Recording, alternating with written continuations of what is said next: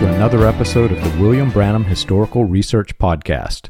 I'm your host, John Collins, the author and founder of William Branham Historical Research at william-branham.org, and with me I have my co-host, researcher, minister, and friend, Charles Paisley, the founder of ChristianGospelChurch.org. And together, we're examining the history and the intersections in history between William Branham and other key figures that either influenced or were influenced by the post-World War II healing revivals. Charles, today we have an episode that I'm going to say right from the start is a complicated ball of mess. And I think it's very fundamental before we go forward with any of the other episodes to understand this and also to understand where the position that you and I take on this matter. But I'm going to be really honest. The Christian listeners who are interested in this podcast to learn the history of what became, you know, all of these fringe movements of Christianity, the New Apostolic Reformation, whatever, they're going to listen to this and they're going to think, well, yeah, this is just plainly obvious that this is not Christianity. While people, we also have people who are actually in the message listening to this podcast, and the way in which they've been manipulated to think about this, to them, this is like reading the book of Acts. So you've got that big of a contrast between the two sides, and we're going to try to dissect this. I'll let you describe what it is we're talking about. But I want to give some disclaimers up front. Where we stand is not where the people who are in the message is going to think we stand, because they have been somewhat unduly influenced to believe that anyone who critically examines this is of the devil. So with that, I'll let you describe what we're talking about. Sure, John. You know, today we are going to look at William Branham's faith healing or divine healing practices and beliefs.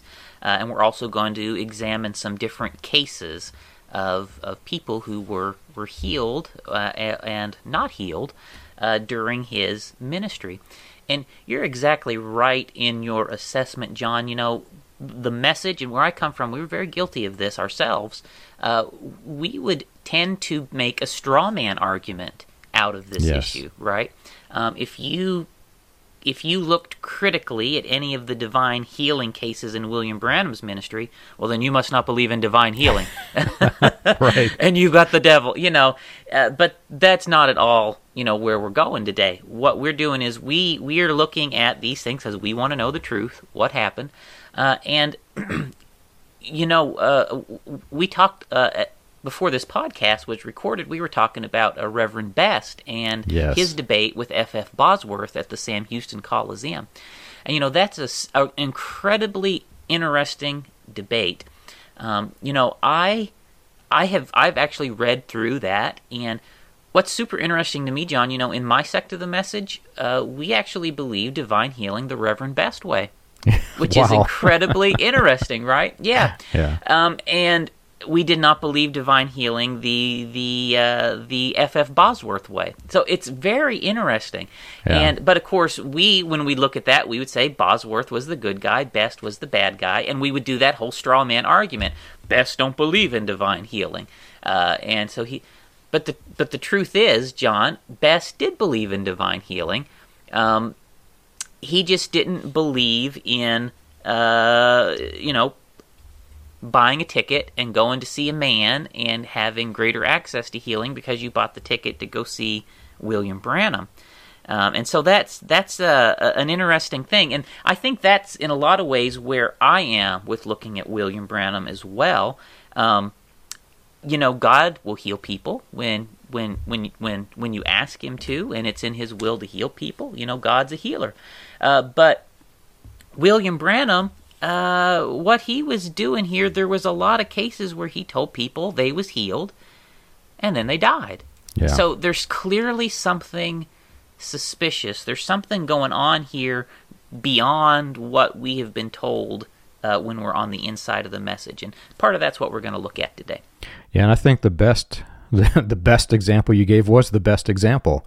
For our listeners who weren't in this message cult, a personality. There's a halo photograph of William Branham. It's got, you know, it's taking a picture of stage lighting, which we've covered and we'll cover deeper, but it has this halo above his head that William Branham said was the pillar of fire, and, you know, the message cult is manipulated to believe this. Well, this iconic photograph was the result of this debate, and I can clearly remember as I was studying this debate and suddenly being shocked that it was actually a man who believed in divine healing but didn't believe in the stage act. I remember the struggle I had to understand that, and it took several years of processing and decompressing and basically taking all the indoctrination that was in my head out. And then I suddenly realized that, wow, this guy was actually defending Christianity pretty good, and he rose up against them, and they basically branded him as the hero, or not even hero, the villain who is standing against divine healing, when all actuality, he believed in healing. He did, and he was opposed to the abuse of divine healing. Yes. Is really what he wasn't opposed to divine healing, he was opposed to the abuse of divine healing. And I'm going to preface this entire episode with this. You and I have talked, so I know where you stand. We are not against divine healing. The Bible clearly says that God heals the sick. But there are a few problems with the way that the message cult and other, you know, this is one of hundreds of similar divine healing cults. The way in which they teach it is so dreadfully wrong that, you know, Christians who are listening to this, they're going to say, well, why didn't you guys see this to begin with? But you've got this man on the platform who's claiming that he gives you closer access to God and you can be healed because he's on the stage doing this act. And yet, my own father was healed in one of these meetings. I've never denied it. I still will not. I mean, it would be unfactual for me to deny that he was healed in one of these meetings. He went to the meeting very, very sick. You can even find the recording of it. And years later, shortly after he was healed, and years later, he will attest that William Branham healed him. The problem I have is that he and my grandfather will protest that William Branham had something to do with their healing, when instead it was, you know, God who healed. The real problem here, though, we have example after example. You know, you're kind of in the same position being a minister. My family was at the top of this cult, and so my grandfather was a minister who went to the sick to pray for them. People in this cult, you know, is an offshoot of Pentecostalism, and in mainstream Pentecostalism, they believe that speaking in tongues is the evidence of the Holy Ghost. Well, in this cult, they're manipulated to believe that divine healing is somehow a evidence of the Holy Ghost. That's part of William Branham's teaching. Yet, people who come to this thinking that they're getting this alleged Holy Ghost of healing, many of them, like all denominations of faith, get sick, and only a portion of those sick get healed. And we watched people sick and die, and there are graveyards filled with them around this area, and people outside of this country don't realize this until they come to Jeffersonville, to Mecca, and they realize, wait a minute, this is not at all what I thought. And some of the people healed are healed shortly before they die. What kind of God does this?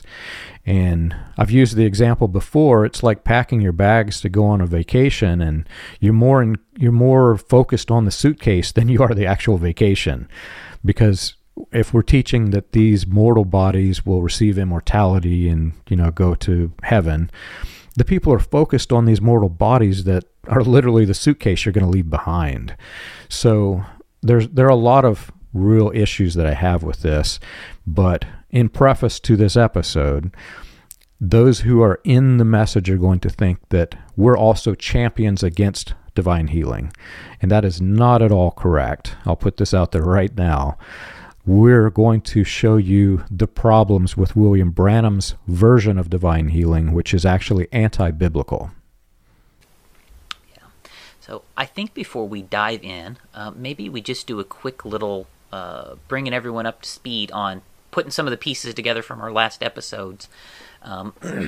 You know, William Branham, we're still in the mid-1940s here in our thoughts. William Branham has... Roy Davis went to jail in 1939. William Branham has did a little to distance himself from him, at least in his stories. He's changed his life story, rewritten things. He comes into contact with Robert Daugherty. And he comes into contact with Robert Daugherty. He goes to St. Louis, prays for Daugherty's daughter, and she is healed. We're going to talk more specifically about her case later on in this episode.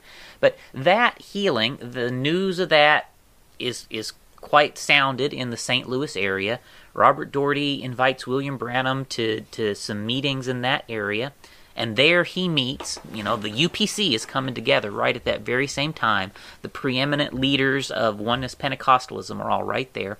William Branham catches their attention, and certain of them start opening doors for him to tour in the Oneness Pentecostal churches. And at that point in time, W.D. Kidson, of Houston, Texas, he kind of takes a key role in serving as William Branham's first campaign manager in this period of time, and he organizes revivals for him throughout the Midwest and into the southern United States. And William Branham tours all these churches in 1945. He does the same thing in 1946. He comes back, he tours through another set of churches in the Midwest, starting at St. Louis and into the South. Kidson, again, is the main organizing arm to bring all these meetings together for him. And towards the end of 1946, he ends in Shreveport, where he forges pretty close ties with Jack Moore, one of the key figures in the Pentecostal movement at the time. And he then, at that point, Jack Moore becomes William Branham's campaign manager.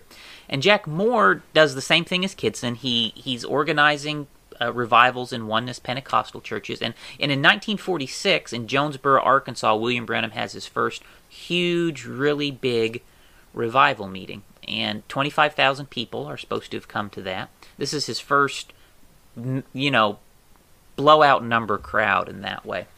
From there... as you come into 1947, Jack Moore makes contact with Gordon Lindsay, who's one of his friends, and then William Branham starts getting invited to tour and among the Trinitarian side of the Pentecostal movement. You have the Assemblies of God churches starting to agree and allow him to come around at that point as well.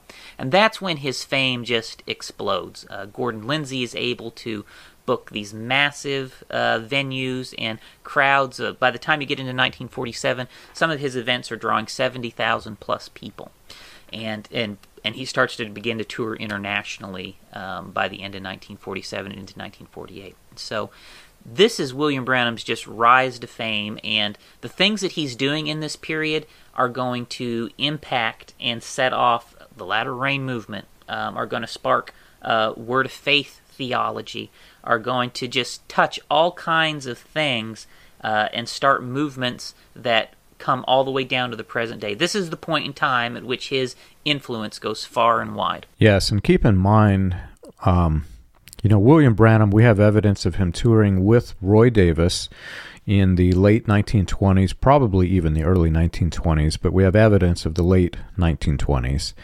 And Davis was, as you know, a charlatan and a grifter, and there's a lot of bad things we can say. But one of the aspects of Davis that we'll touch on here slightly is that Davis held revivals that were divine healing revivals. He held revivals to heal the sick because he was a Pentecostal evangelist. And when he came into Jeffersonville, after having toured with William Branham and trained William Branham in the art of divine healing, he holds a healing revival, and a Miss Laura Bell Eakin was allegedly healed in the revival, a very wealthy lady, who then allegedly deeded her entire inheritance over to Roy Davis, and that was part of the reason Davis got basically ran out of town. So William Branham's early ministry was focused on divine healing through another stage act. William Branham's mentoring Stajak, went to prison, and then he assumed this role, and he tries to reinvent himself several times, trying to basically perfect his stage act. And what's key here is the summer of 1947 date when he's transitioning over to his new campaign team. There is a significant historical figure that's involved here. I'm certain that the listeners who are Christian, up to this point, they're asking themselves, well, how is this even different from today's televangelists who are, just lights, cameras, action, it's all for entertainment, and you've got these people who are willingly sending in their money so they can buy planes and whatever. How is this any different? And then on the other side, you've got the people who are in the message that are listening to this are thinking, wow, this is holy. These men are holy. And you have to take a step back and ask yourself, we were trained to believe, manipulated to believe, that William Branham was this Old Testament style prophet.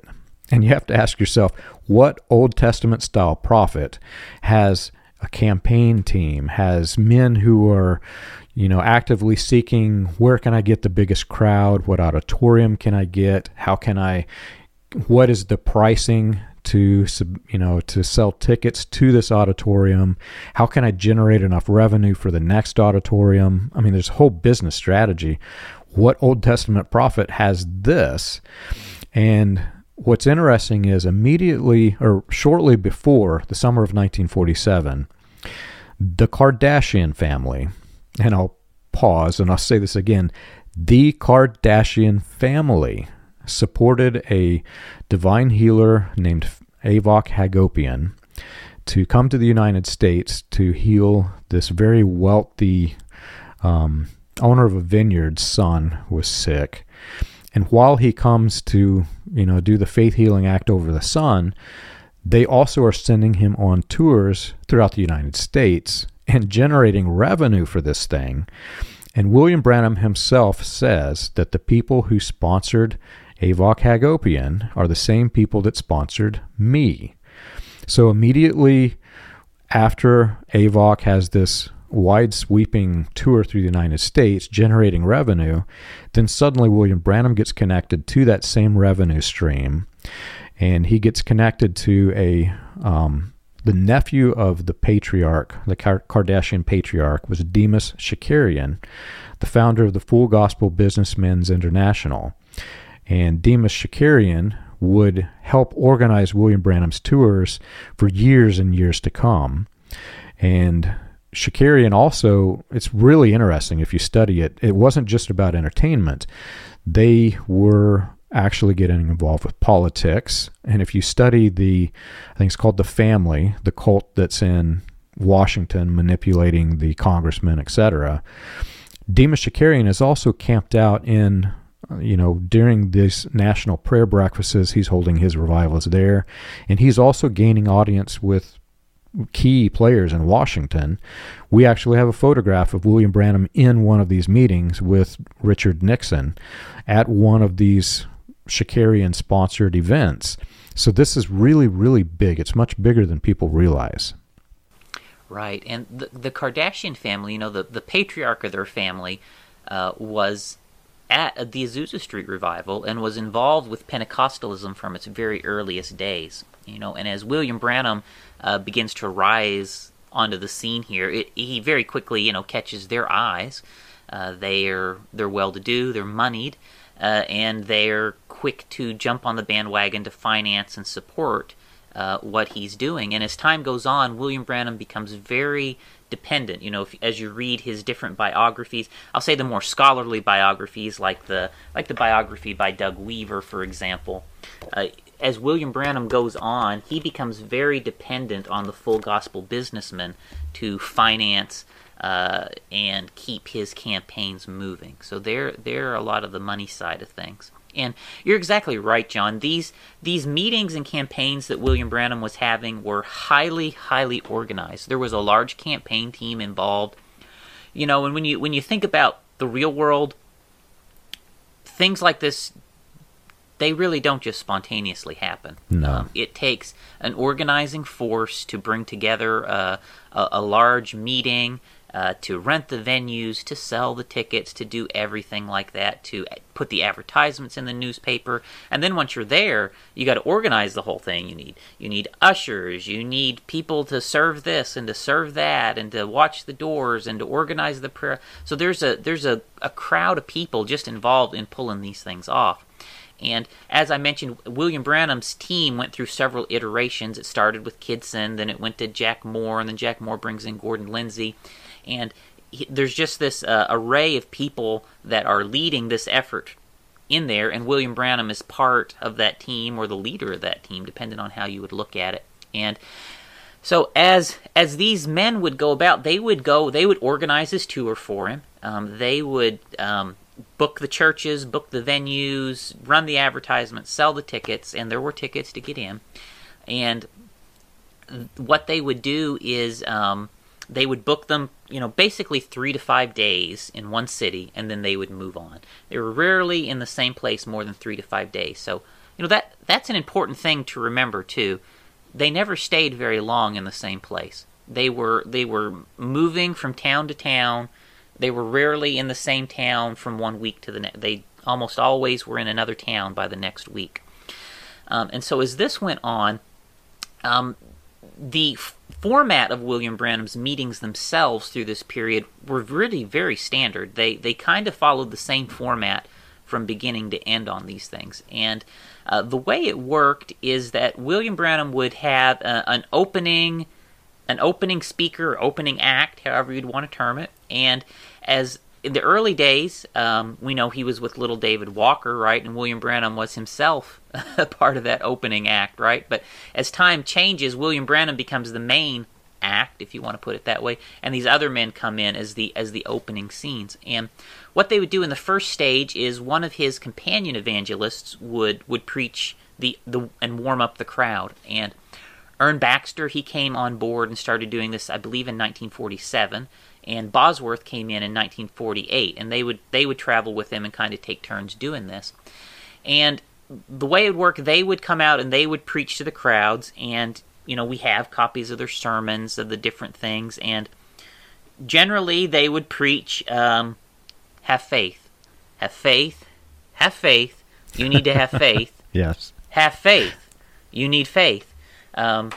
Jesus wants you to have faith, and we have little brochures like this and stuff that they handed out as well, and a lot of it was about building the crowd up, and you can even read like Bosworth's sermons that he would preach to the crowd warms up. It was all about getting them into the right frame of mind so they could then receive divine healing when William Branham came out. So it's all about, these are the things you need so that you can then be healed when William Branham comes out. That was a lot of what they did. Now, Ern Baxter, he would do a little bit of Bible teaching from time to time. And other people did this role as time went on. Paul Kane, who is another interesting figure, he did this role in later years. Jim Jones did this role for William Branham in later years. And William Branham swapped these people out as time went on. But Ern Baxter and F.F. Bosworth, I think, were the two most prominent men that did it the most frequently, especially during the early period. It's really interesting because if you think about a circus, the circus doesn't draw crowds for the small acts. They've got one big act that everybody wants to come see, and they can't fill the entire space with that big act, and the big act itself would become less appealing if that's all you had. So they have these smaller acts that builds up to the main event, and it's very much this entertainment was operating, just like a circus. They were having people come in and build the audience up to the main attraction, which was William Branham on a totem pole. And the main attraction would come, and then this sold crowds. And they realized that this is the way in which you sell crowds. It was a very, very good marketing scheme that they had set up. And you have two predominant elements of people at these meetings. So, John, like you said, you have the majority of people who are there in an entertainment sense. They've come to see some miracles. They've come to see some healings happen, right? So you've got that. But then you've got another crowd of people there. You have a whole bunch of really desperate people looking for healing. And, you know, there's pictures we can share. They would line the aisles, some of these places, with stretchers, people on death's door. So there's the larger segment is there to see miracles and, you know, be amazed. And then there's also a category of incredibly desperate people on their deathbeds at these things, just hoping that William Branham will do the right thing and they can finally be healed. So you've got the two sides of it here. And, you know, as we go on, you know, these people in these desperate conditions, these are the people that unfortunately end up the victims of some of this stuff that goes on. And we'll look at a little bit of that as we go. And now, as William Branham would finish that his sermon, right? He would come out on stage, I guess, after his warm-up acts, warmed up the crowd, got things going. He'd come out and he'd preach his sermons.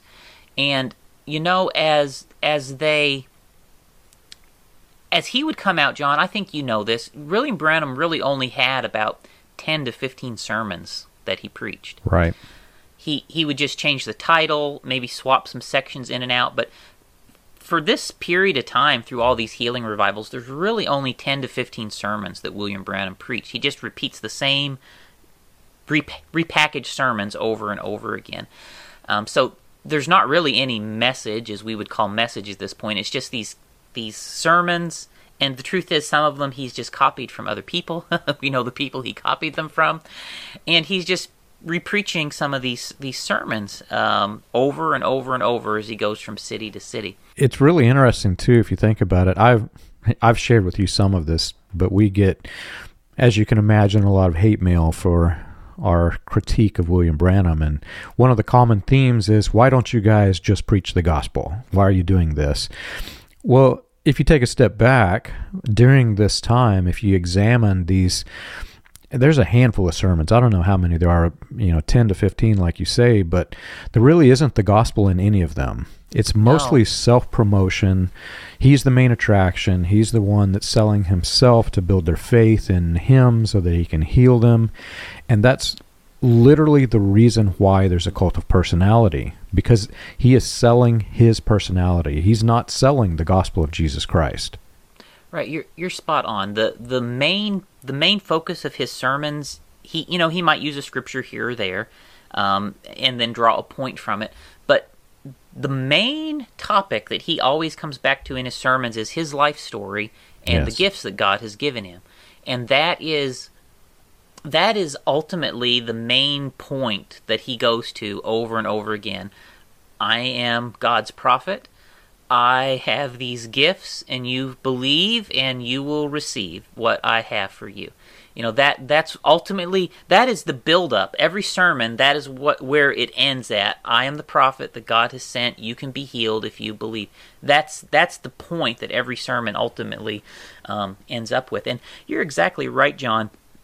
These were not campaigns to win souls to Christ, by and large. These were healing. These were the healing revivals, okay? So there was other evangelists in this period. You look at Billy Graham. Now, Billy Graham was out, you know, his main focus was bringing souls to Christ. And he took he had the same, you might say from the outside it looks similar because it's a tent and people in a tent, but inside the tent, the way things went is very different. He was preaching, you know, winning souls to Christ. But in these meetings, the focus was not winning souls to Christ. The focus was, we're going to heal people, and if you have faith, you can be healed. You know, Billy Graham is have faith on Christ and be saved. William Branham is have faith on Christ and be healed. Right. So it's a different thing that William Branham is doing here, and he's doing this before Oral Roberts did it. He's doing it before these other men were doing it, and his practices end up getting copied and spun off by these other men into what you see. You mentioned how this is very similar to televangelism earlier, and you're spot on. I mean, Oral Roberts came to his meetings, looked at what he was doing, went out, bought a tent, and started doing the same thing, right? Right. You know, And then eventually that morphs into televangelism, right? So William Branham is the initiator of a whole lot of this stuff. Yeah, and I think I'll pause to qualify because we've got quite a few listeners who have asked us several times to dig into Billy Graham because, you know, he's doing a lot of the same things. For the purpose of this episode, we want to just show the difference between the two. It wasn't even that William Branham was not selling Christ and he was selling himself. And it wasn't just that he was getting people to believe. He specifically says, he says that this angel, this alleged angel says, if you can get the people to believe in you, you'll get healed. Now, Billy Graham never did anything like this. So during this point of time, good or bad, what do you want to say about Billy Graham? Billy Graham actually has something that resembles the gospel. And there are a lot of people that argue that it actually was the actual gospel at this time. But regardless of all that, if you just separate the two, here's Billy Graham saying, believe in Jesus, and here's William Branham saying, believe in me. It's a stark contrast.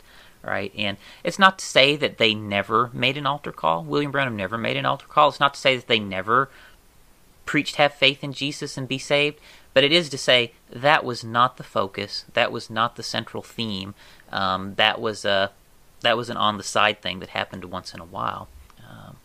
So, as William Branham would, you know, he'd preach a sermon, and his sermon, like you said, John, was usually a sermon that had a lot to do with his personal experiences, his personal life, his life experiences, and it would culminate with you need to believe that I'm the prophet, that I have a gift of healing, and if you can believe that I have these gifts, and that, you know, God gave them to me, then you can be healed. And that's where his sermons kind of would lead. And as he would build up to that, he would then call a prayer line. And the way the prayer lines worked is before the meetings, they would hand out prayer cards that look like this. And not everybody obviously had a prayer card, but there would be, you know, a few hundred prayer cards handed out to the people coming. And as you notice, they're all numbered. They all have a number on them. And they would write their name, their address, and what their affliction was, what their problem was that they wanted prayer for. And all these things would be on here, and they would turn these prayer cards into William Branham's campaign team, and then they would choose some of these to be prayed for. And what they would do, a lot of these had a stub on the side that they would retain with their number, and then when William Branham would call people up to be prayed for, he would call, you know, a certain number range. He would say, okay, number A70 through A80, line up, and we're going to pray for you. And what would happen is they would get in line. The campaign team, the campaign manager, the other people working there would organize them, make sure they're in the right numbers. I have several eyewitness accounts of people who watched how these things happen and how they lined them all up. And a lot of times, as this stuff's going on, William Branham say, "No, everyone, close your eyes, bow your heads." So a lot of this is nobody's even watching when a lot of this is happening, right? Like everybody's eyes are closed, and they're doing this while everyone's eyes are closed. And so then they'd be in line, and then one by one they come up on the stage, and William Branham would pray for them one at a time on stage, and we know what happens from there. He'd tell them a lot of times their name, their address, what was wrong with them, and he would, in many times, pronounce them healed. It's really interesting, too, the part you mentioned about closing your eyes. William Branham scared people about opening their eyes. He would actually tell these stories that obviously are not true about people who opened their eyes and the demon came to them, the demon that he prayed out of the people on the platform. But when you take a step back from all of this, this really influenced Christianity on a global scale. I'm not aware of any, you can correct me if I'm wrong, I'm not aware of any passage in the Bible that says you have to close your eyes when you pray. I've never seen it. Right. So for me, John, this goes back to,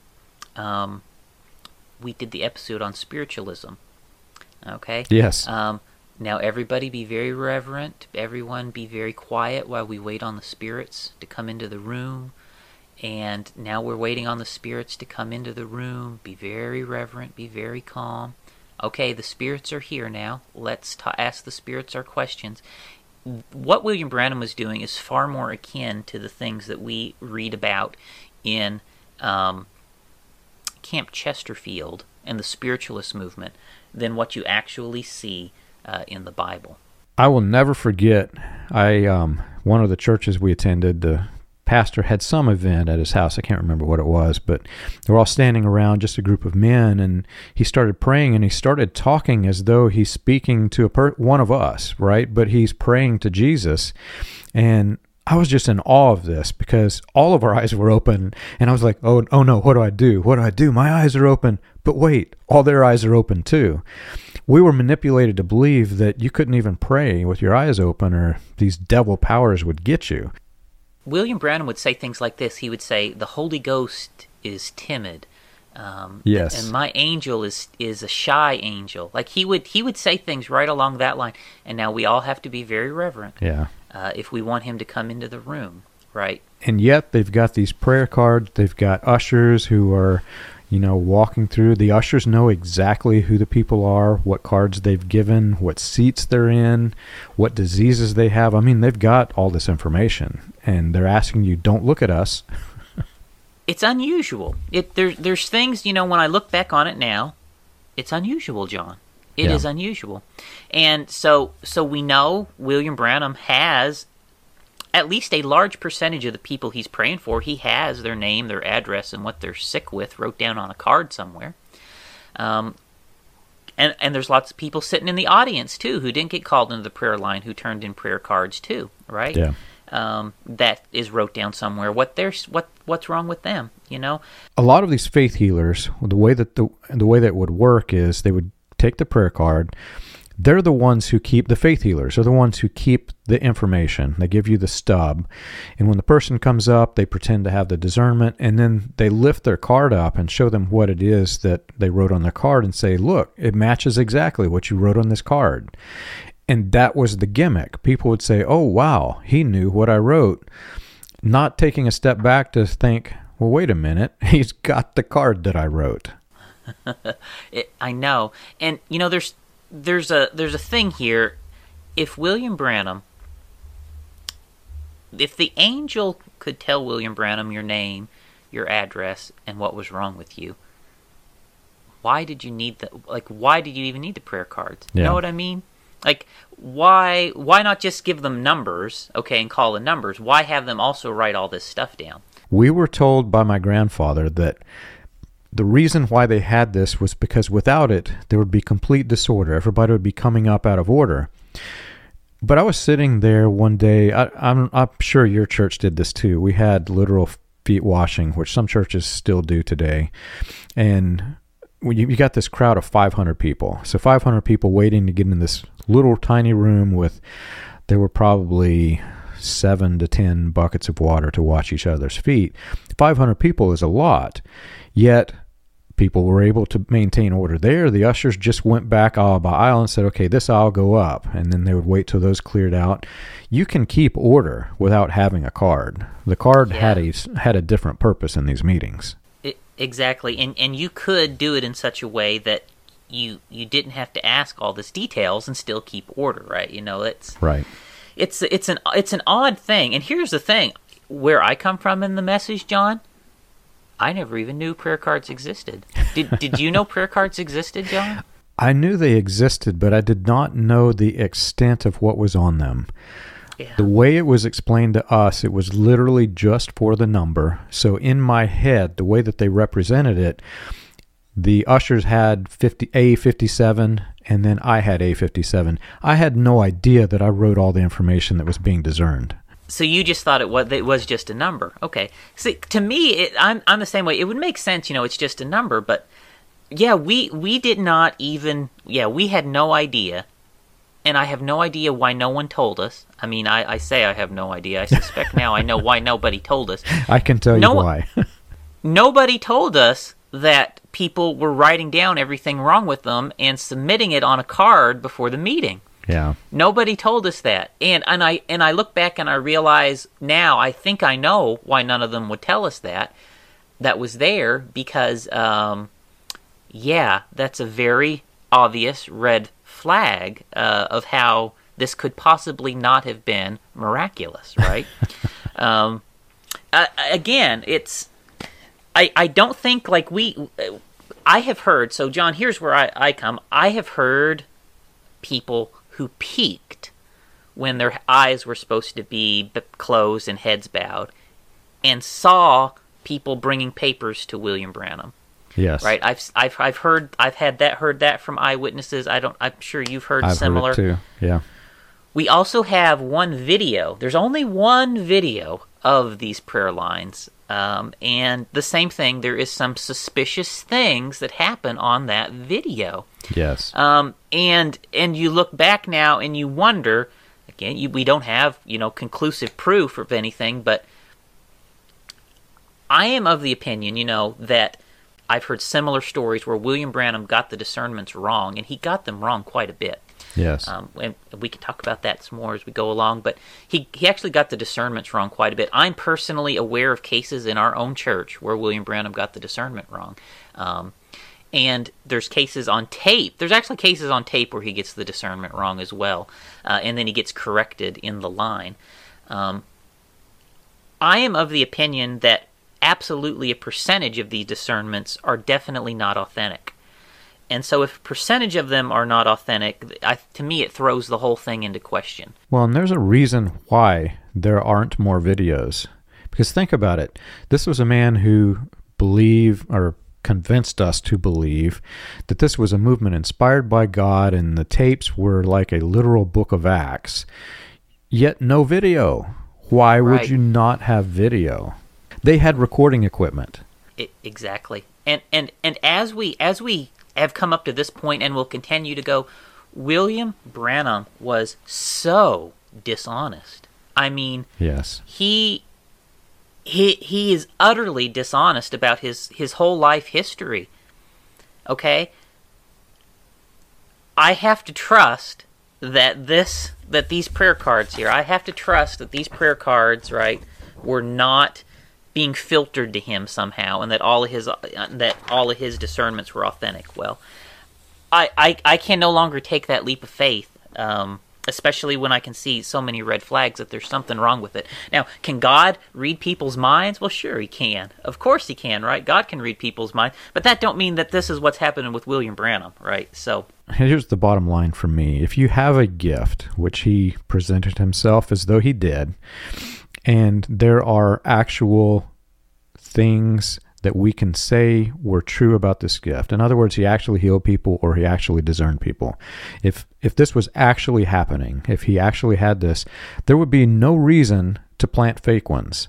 And even in people who've watched the credits of our podcast, there's this newspaper article that is talking about they came in stretchers full of hope and they left in stretchers still full of hope. Yet we were told that all these people were healed. And we have clear examples of people, I think the most famous is Donnie Morton, who he claimed to have been healed, who died of those diseases. And if you have to invent fake ones, the question becomes, well, is there a real one? I'm not going to challenge that people were healed in this. People were healed, but they weren't. They would have had the same opportunity to have been healed if they just stood alone in their closet and prayed to God. You know what I'm saying? Yes, yes. And I want to definitely go through some of these cases. Donnie Morton, Betty Daugherty, Carol Strubler, Jean Dyer. There's so many people. The number is actually quite astounding when you actually look at all of the cases, documented evidence cases where William Branham got this thing wrong. And I definitely want to look at some of those highlighted cases. Maybe before we do, why don't we just summarize real quick what William Branham's actual divine healing beliefs were, like just how he framed them. There's, again, we can get all these on tape. We can find the pamphlets. Again, I have this little pamphlet here that was published in his meetings. This is from this one. The person who picked this up got this at one of his 1949 meetings. I think this came from his meetings in somewhere in Florida in 1949. I'd have to go look at my notes just to tell exactly where that came from. But he would come up, these very clearly outline how healing works in his meetings and what you need to be healed. And William Branham's beliefs on this topic they didn't originate with him, but he popularized them, and they went in certain different aspects of the Word of Faith movement, the New Apostolic Reformation. These things spawned, in many ways, hyper-charismaticism, right? And I think in our next episode, we're probably going to go into the roots and effects of some of these things a little more. But these teachings by William Branham, it started with the divine healing stuff, is where these concepts kind of originated in his teachings that then ballooned into other areas outside of divine healing. What he would do in his divine healing beliefs is he basically would tell you that the only thing standing between you and having the healing that you want is your ability to have faith and believe you can have it.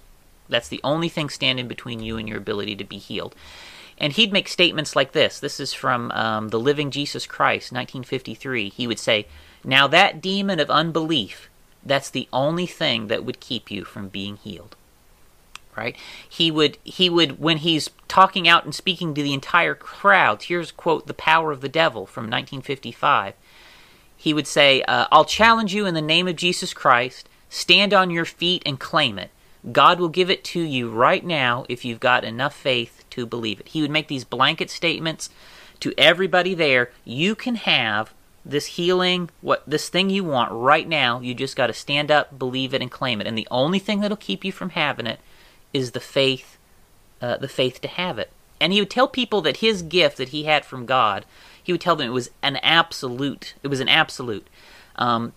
Even in his story of how the angel came to him, right?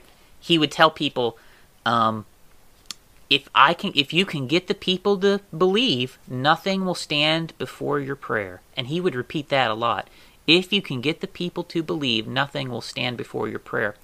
So William Branham set up this belief that universally everybody can have this healing that he's offering, and the only thing you need is to believe. Only believe. Only believe. All things are possible. Only believe.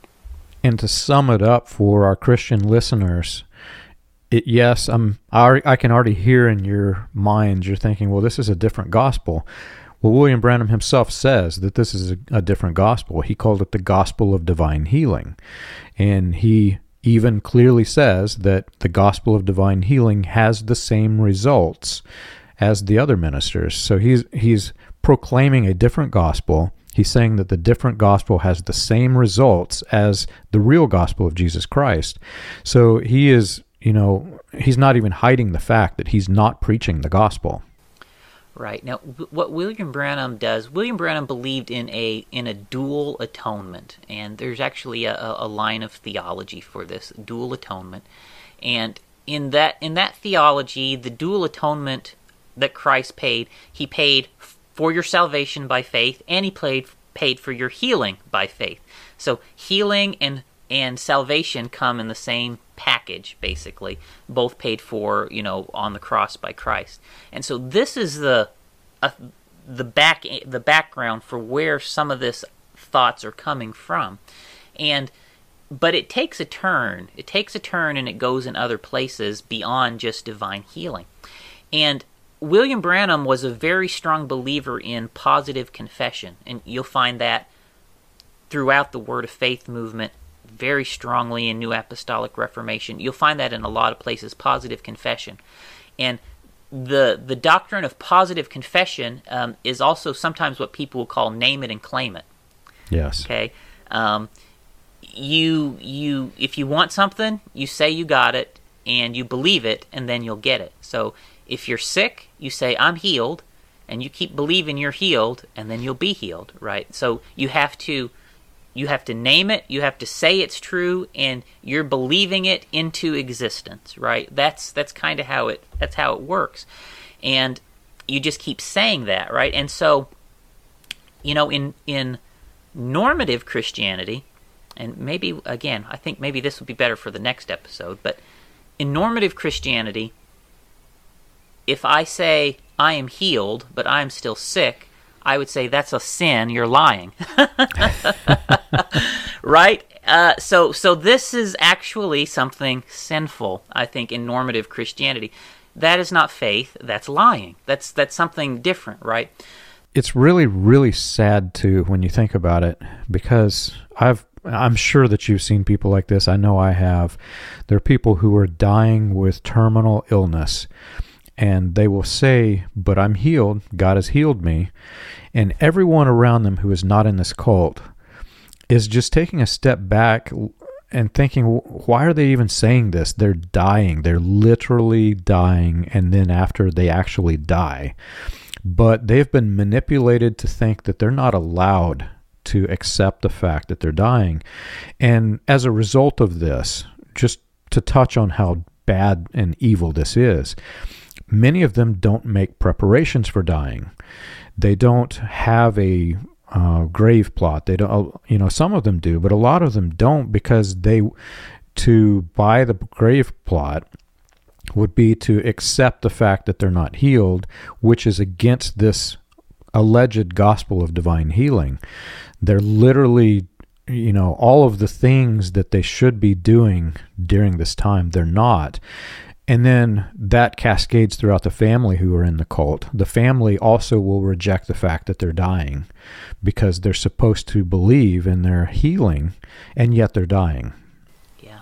And this name it and claim it as it relates to healing, William Branham absolutely believed that. Name it, claim it, speak it into existence with your healing, and you can have it. Where this morphs is when some of the other evangelists that follow him into the healing revival, they take this to even another level, and that's where it turns into Word of Faith. This is where it turns into the full-on prosperity gospel, because they're going beyond just name it and claim it with healing. They go into, I heard a lady, I think her name is Hickey, I think I sent you a clip of her one time. Speak to your billfold. You are a good billfold. You are a prosperous wallet. Bring forth cash, right? Like it... That ideology has its roots in William Branham's ideology. And that lady who said that she says that herself, right? She says, I went to the William Branham meeting. This is where I learned this. I could speak my healing into existence, and now I can speak cash into existence. For the historians looking into this, it's not that William Branham invented these ideas. You can find them. If you look at John Alexander Dowie, in many ways, Branham was cloning Dowie's empire. And Dowie did this, and I'm certain that Roy Davis was in the camps of people who were affiliated with Dowie. He learned this, and then he basically transferred or imparted this knowledge to William Branham. And then on top of that, Gordon Lindsay and F.F. Bosworth were also out of the Dowie cult. So Branham had this group of men who were basically teaching him what Dowie did, and this was Dowie's doctrine. Right, and positive confession predates William Branham. So positive confession is the foundation on which, the name it and claim it comes into existence. And it traces back through multiple figures before William Branham. And what happens, though, is William Branham popularizes it. He is like in this ideology, he's the middleman between the people who came before him and then the huge popularity that came out of it with Oral Roberts, A.A. Allen, and then from them on into the broader charismatic and hyper-charismatic movement where you'd see some of these things today. Yeah. And one more quote. I'll just give one more quote of William Branham along this line. He's praying for a lady here. Expectation, 1951 is the sermon. He says, you had a tumor, didn't you? Now go off the platform and don't claim it no more. Be healed in the name of Jesus. You believe with all your heart. And then he tells her, you go away, have no doubts, and the faith of God will make it happen. He'll make you well. Right? This is exactly what he was telling people. They come up with a tumor, like this lady. You're healed. You go away saying you're healed, and it's going to go away. And so this is what he's teaching people, and these things spawn and become popular as a result of the fame of his ministry. Yes, and if you really think about it, this was entertainment. There were a lot of people being entertained. Entertainment doesn't work unless there's substance. And as you and I both agree, there are people who were healed. And those small percentages of people that were healed are literally what drove this hype of William Branham. It's basically hysteria. But once they enter into hysteria, it starts spreading word of mouth, and things become much bigger than they actually were. We've spoken to people in the past who will tell you that during this time, William Branham had the greatest miracle revivals of all time. If you went there, you were going to see miracles. We also have people who attended those same revivals, who were in those same events, and they will tell you that it was so much hype. There were a lot of people who were, I think we've mentioned in the past, they were brought up in standing, and they were given wheelchairs, and they rose up and stood in the meetings. Well, they weren't actually healed of paralysis, but every single person, and we're talking sometimes 10,000 people, would watch this person rise up, and just because they were in a wheelchair on the platform, even though they did not need the wheelchair, all of those 10,000 people said, "I witnessed a miracle tonight." So then that spread and this hype spread. But when all of the hype is taken away, you've got people who are legitimately skeptics, the newspaper reporters. You've also got even people like Alfred Pohl, who was in William Branham's ministry, who helped bring William Branham to Canada, who had to turn skeptic after he witnessed several people die that William Branham said would be healed. You've got the other side of the story, which tells a much different story than the hype that was basically attained by these stage acts, if you know what I'm saying. I know. We have I know we're already an hour in, and we haven't even got to any of the cases we want to look at, John. But, you're spot on. William Branham set this bar very high. Again, this is from a 1963 sermon called The Token. He said in that sermon that he did more miracles just in the Branham Tabernacle than Jesus did in his entire ministry. Like, William Branham made claims like that. He claimed to have performed in his ministry more miracles than Jesus. Okay, this is where he puts it. But just like you said, John, the people who were at these meetings, they don't all come away with that perspective. I've got one here that we've talked about. Here's a girl. Like, there was evidence that even some of these miracles were staged, yes. Right? There was a girl that they found, for example, who had came to William Branham's revival. She was in multiple cities, and William Branham prayed for her, and she rose and walked in multiple cities, right? So William Branham, was that girl planted or just what? We don't know. But there's things that reporters and investigators found where a lame girl was healed to walk more than once, okay? So it's unusual stuff, right? And one of the articles, it might be that one that you're holding, one of the articles, they investigated also the parents of this girl and found that the parents were without work. They were the perfect person to say, "Here, I'll give you a lot of money if you'll have your girl stand up." Mm-hmm. It's very, for me, it's very problematic because, again, if you have a gift, why do you need fake people to heal, to pretend to be healed in these meetings? Right. And what's really strange is it's when the reporters go to the meeting. So like there's this one here. The reporters go to the meeting. They say that there's been hundreds and hundreds of people healed at this meeting. And so the reporters go, and I believe it's Kidson. Kidson is still running this revival. Kidson from the platform calls out to all the people, "If anybody's been healed, raise your hand." The reporters would like to hear your testimony. Nobody raises their hand, yeah. Right? There's nobody actually that was healed in such a way at this meeting that the reporters could interview them, even though supposedly hundreds of people were healed. And they went around at this meeting. This is the Vandalia meeting, I believe, is what this is.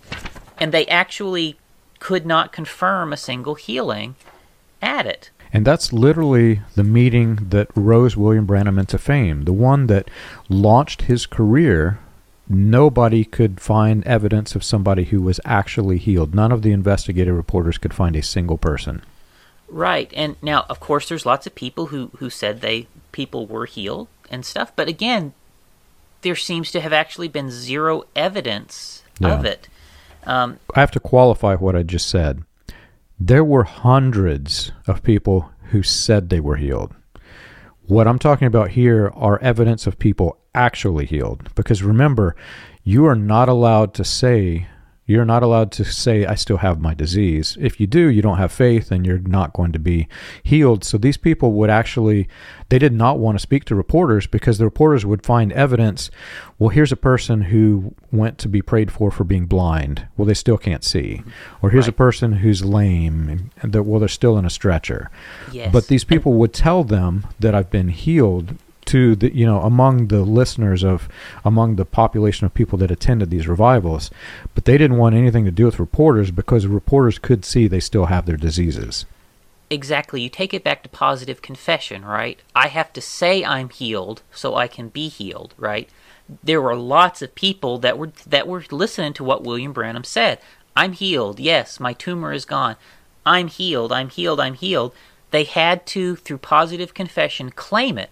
Right? Because if they actually said, no, I'm not healed yet, you don't have faith. You just lost your healing, right? They could not, even if they were sick still and having symptoms, they had to say they were healed in order to have what William Branham had offered them.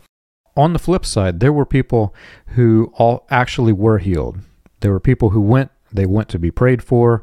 They left. They were not any better because they were prayed for in the meeting, but eventually, they continued prayer, God healed them, or I think in some cases, our bodies heal ourselves. So some people, just because there were so many people there, a percentage are going to be healed anyway.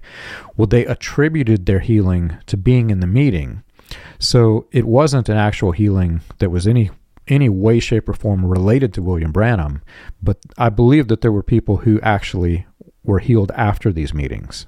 As we go on, we showed the article about, some of the staged things that were healing. This article, this one too, and there are so many newspaper articles and reporters that investigated these things. I just pulled out some of the early ones. But, this one, they actually did go and looked like there were several people that was supposed to be cross-eyed that were healed, but their eyes were still crossed. There were several people who were supposed to have been healed of this or that, but the reporters could visibly see that they were still suffering from what William Branham said they were healed of, or what they claimed to be healed of. And the cross-eyed, I want to mention, in one of the earlier recordings, William Branham, just to show how different of a gospel, he says, you bring any cross-eyed child to me, and I will heal it without even praying for it. In other words, I'm not going to show them God. I'm not going to tell them the gospel. I'm not going to send them to God. I, William Branham, am going to heal them without God, is what he's saying. Right. And when I look at these cases, for me, the very best ones to look at are the cases of the children who died. Because those are, for me, with the children, the lack of faith excuse don't work. The you're a little sinner thing don't work. Those excuses don't work for me. And I think with the average person with these children, right? You mentioned the case of Donnie Morton, and his thing was published in Reader's Digest. And this boy was 4 years old when these things happened, right? So, you can't tell a 4-year-old it's your lack of faith. That's why you didn't, you can't tell a 4-year-old God's killing you because you're a sinner, right? Like that don't work. But here's this article, this story, and the title is The Miracle of Donnie Morton, and it's not the miracle of his healing because this boy actually passed away and died of the same diseases. He died of the same diseases that he was prayed for. This article is about the miracle of his life, not the miracle of his healing, and William Branham his dad paid a lot of money to bring him from thousands of miles away to come to a Branham meeting to be prayed for. This is all on tape. William Branham prays for Donnie Morton. William Branham pronounces him healed, thus saith the Lord. And William Branham tells people for years and years about the great healing of Donnie Morton, and how Donnie Morton put on shoes and he got up and he walked and stuff after all this happened. But Donnie Morton died. Yeah. His dad took him home, and Donnie Morton died, and that's the truth. And I know there's an interview not too long ago that was published with Donnie Morton's sister, where even the stories that William Branham told about him putting on his shoes and walking was made-up story. Donnie Morton never even walked after that. And the whole thing was untrue, right? Yeah. But William Branham for years would tell people Donnie Morton was healed. And it was a thus saith the Lord one. Yeah, it's really sad too, because the Reader's Digest article, it wasn't just a testimony to the miracle of his life, it was a testimony to the faith of his father. In other words, William Branham said that if you have faith, you can be healed. If you don't have faith, this demon of unbelief is going to prevent you from being healed. Well, this Reader's Digest article is a testament to the father's faith. This father believed William Branham so strongly that he took them, made this incredible journey to see him, and then sadly his son died of those same diseases. Yeah, it's something. And when you look at a case like that, and you take William Branham's claim that his gift is absolute, and the only thing that stands in the way is faith. Why did Donnie Morton die? Yeah. Why, that these stories prove that what William Branham said about his gift is false. People went, they believed. This man spent thousands of dollars. He left his job. He was desperate to take this boy to get healed. He had faith, but the boy died. There's another case here, the case of Carol Strubler. I think she was 9 years old.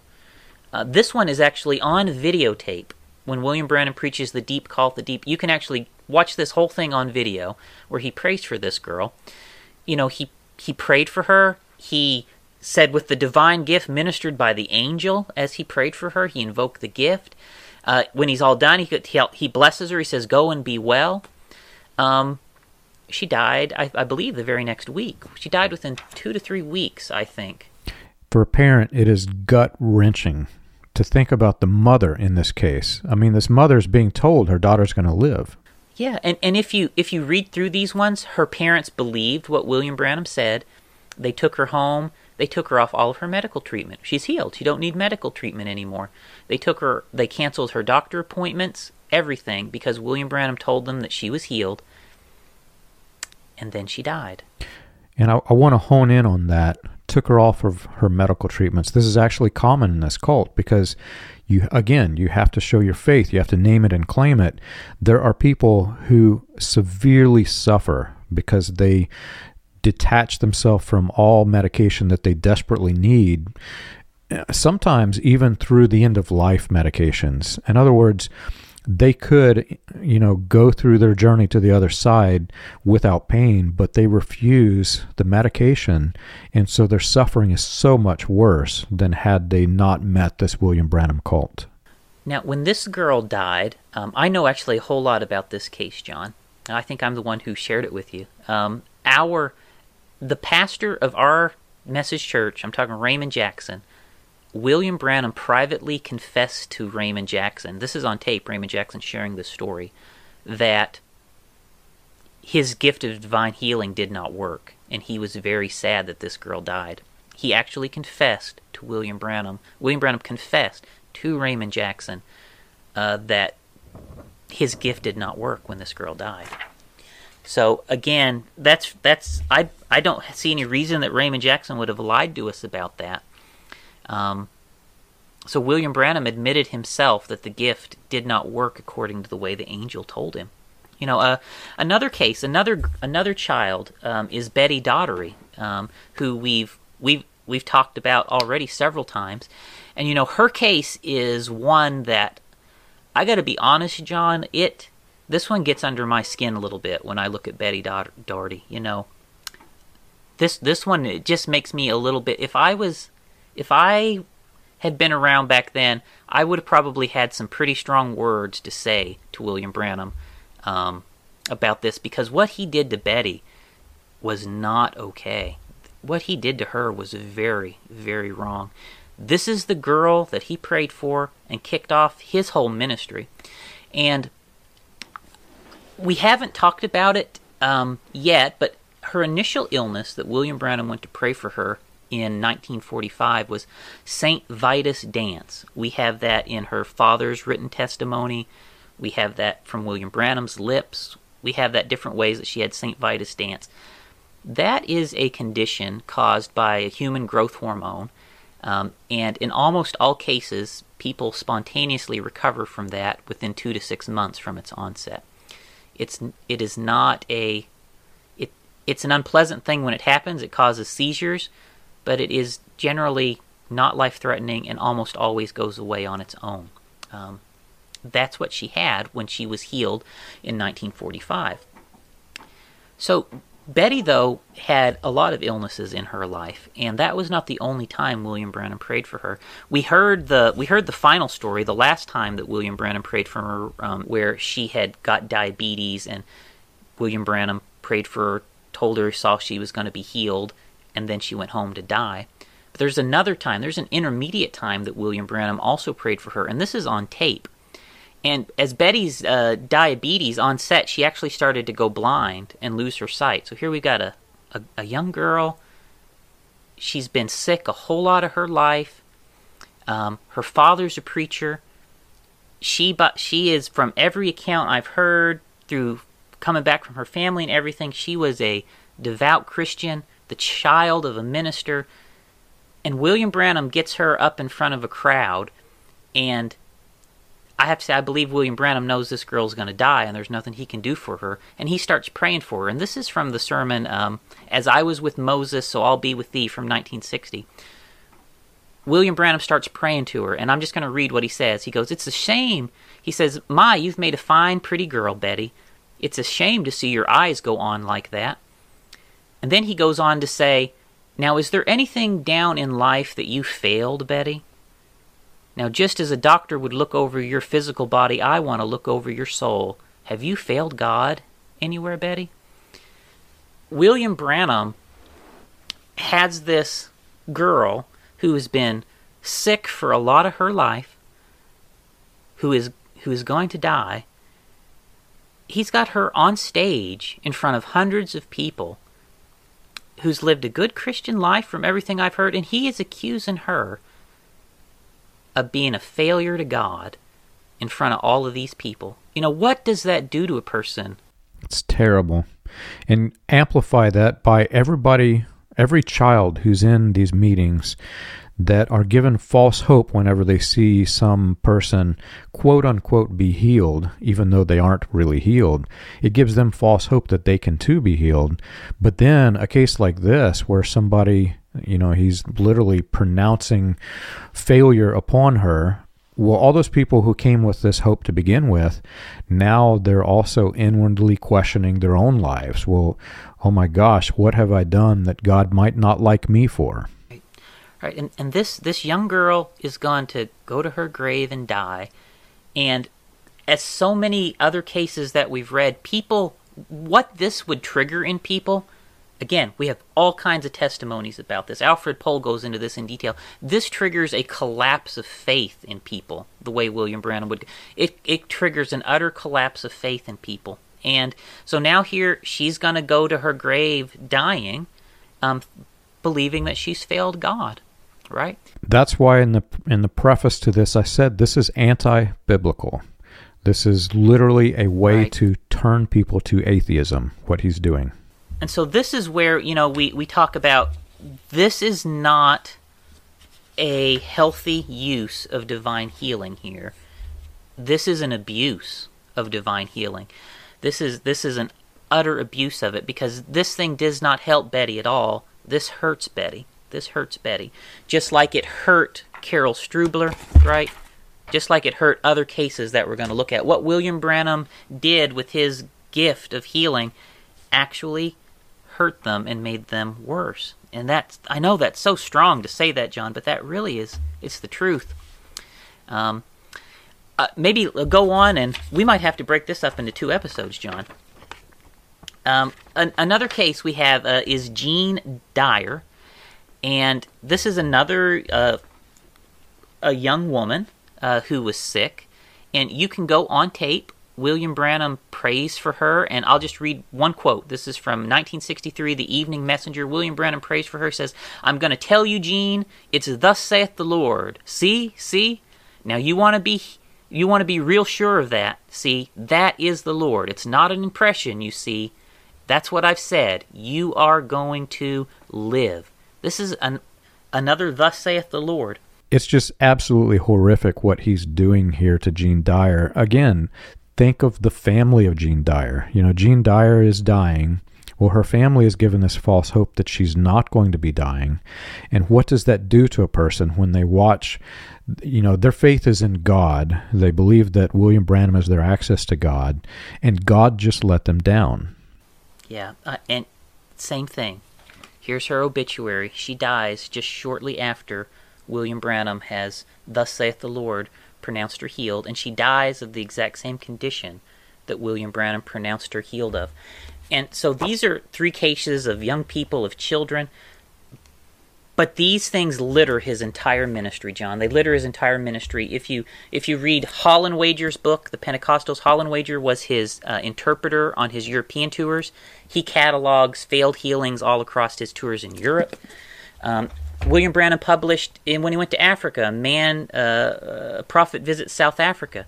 Well, a man named Wyman Miller and several ministers in South Africa investigated his claims there, and they cataloged, I believe, over 40 cases of people who failed to be healed and died after William Branham pronounced them healed in his book.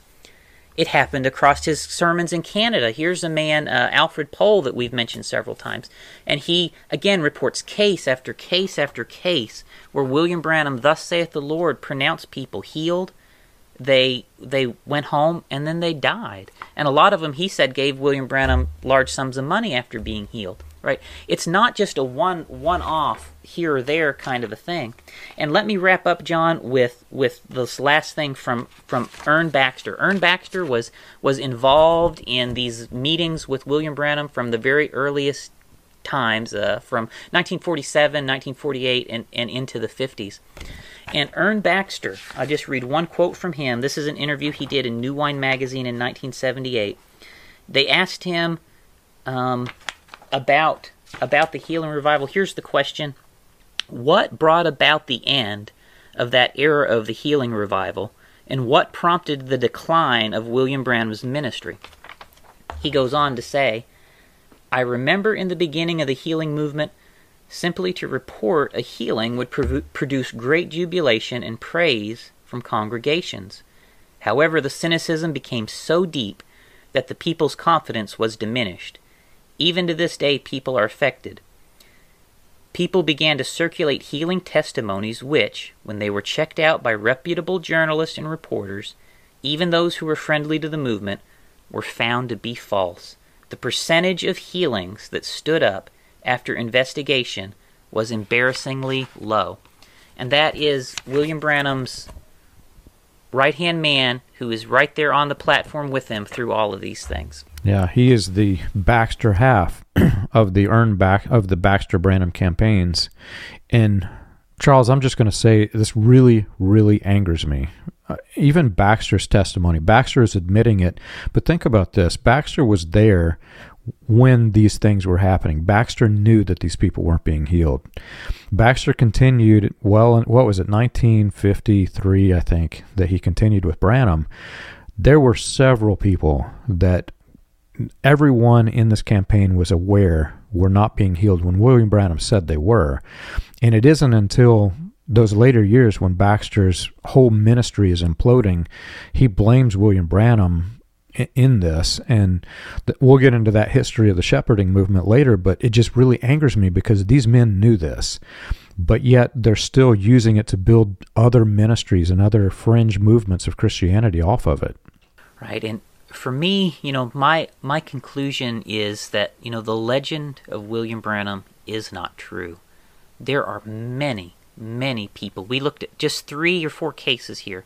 I have dozens on my shelf of cases that he prayed for. He told them they were healed, even thus saith the Lord, and they died.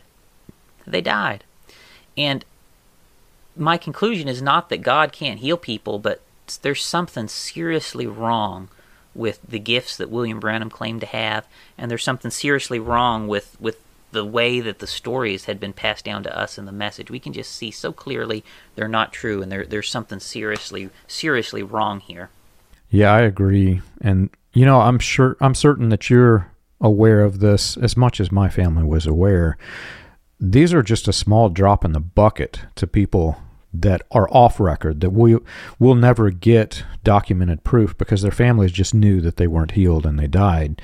But the problem is this, as we'll continue in the podcast episodes, this continues to be a platform that many, many men built their entire ministries on top of.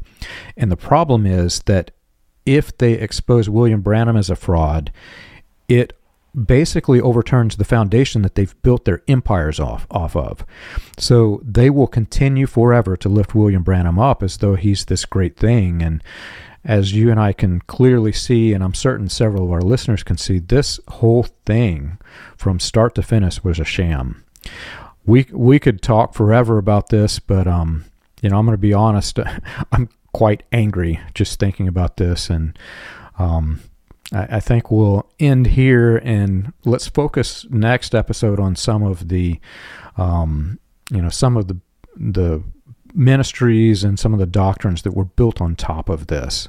That sounds great, John. I'm looking forward to that. I know our next episode we're looking at and getting into restorationism, and you're exactly right, John. You know, once we step back and the blinders come off, I know at my church there were many people who were aware of all these failed healings. There are many cases I even became aware of that William Branham pronounced them healed, and to this day they're not healed, but they're practicing that positive confession, right? And all of the positive confession does is it masks the truth, and positive confession turns into a lie at a certain point, and it certainly has in the case for a lot of these people. So I'm excited for the next episode, too, and we'll get into some fun stuff again instead of the angry stuff, but or the stuff that incites anger. If you've enjoyed our show and you want more information, check us out on the web. You can find us at william-branham.org and christiangospelchurch.org. For an overview of the historical research of William Branham and the healing revivals, read Preacher Behind the White Hoods, a critical examination of William Branham and his message, available on Amazon, Kindle, and Audible.